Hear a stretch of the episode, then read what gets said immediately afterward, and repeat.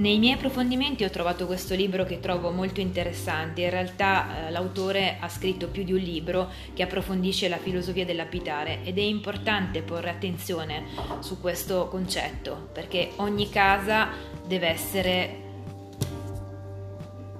progettata in maniera individuale. La casa in cui abito io è diversa dalla casa in cui abiterà qualcun altro, ma per il semplice fatto che ogni cosa prende vita e forma all'interno della casa di ognuno proprio perché per ognuno ha un significato differente.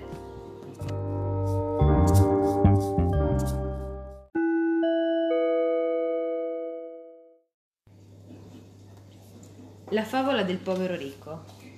A proposito di un povero ricco, è un racconto scritto da Adolf Luss, architetto vissuto alla fine dell'Ottocento a Vienna, contenuto in una raccolta di saggi scritti in occasione dell'esposizione per il giubileo del 1898. Un povero ricco si rivolge ad un famoso architetto offrendogli un budget illimitato. Porti, la- porti l'arte fra le mie pareti domestiche, non vado a spese. Il risultato fu perfetto. L'architetto aveva pensato a tutto ed ogni più piccolo oggetto era stato studiato.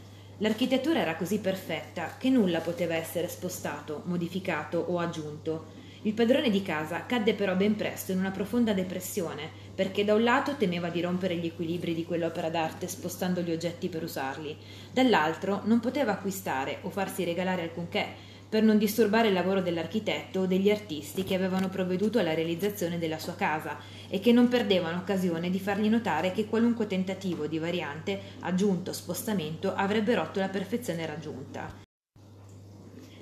A che serve raggiungere la perfezione estetica se non la si condivide con il committente, se questi non ha spazi di libertà che gli consentano di lasciare un suo segno? La perfezione estetica riguarda poi spesso la cultura del progettista, ma può essere che il committente non sia ancora educato per sentirla.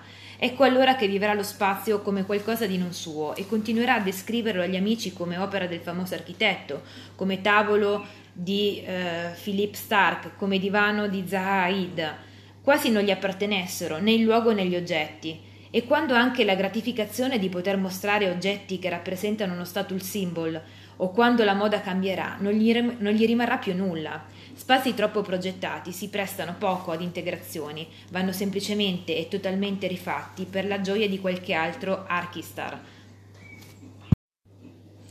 In Laboratorio di architettura di Adolf Luss troviamo una frase che mi piace citare. Alcune persone si rivolgono a me perché non se ne intendono, altre perché non sanno dove trovare le cose, altre ancora perché non hanno il tempo di occuparsene, ma ognuna di queste vive nella sua casa che esprime la sua individualità, tuttavia lievemente modificata dai miei consigli.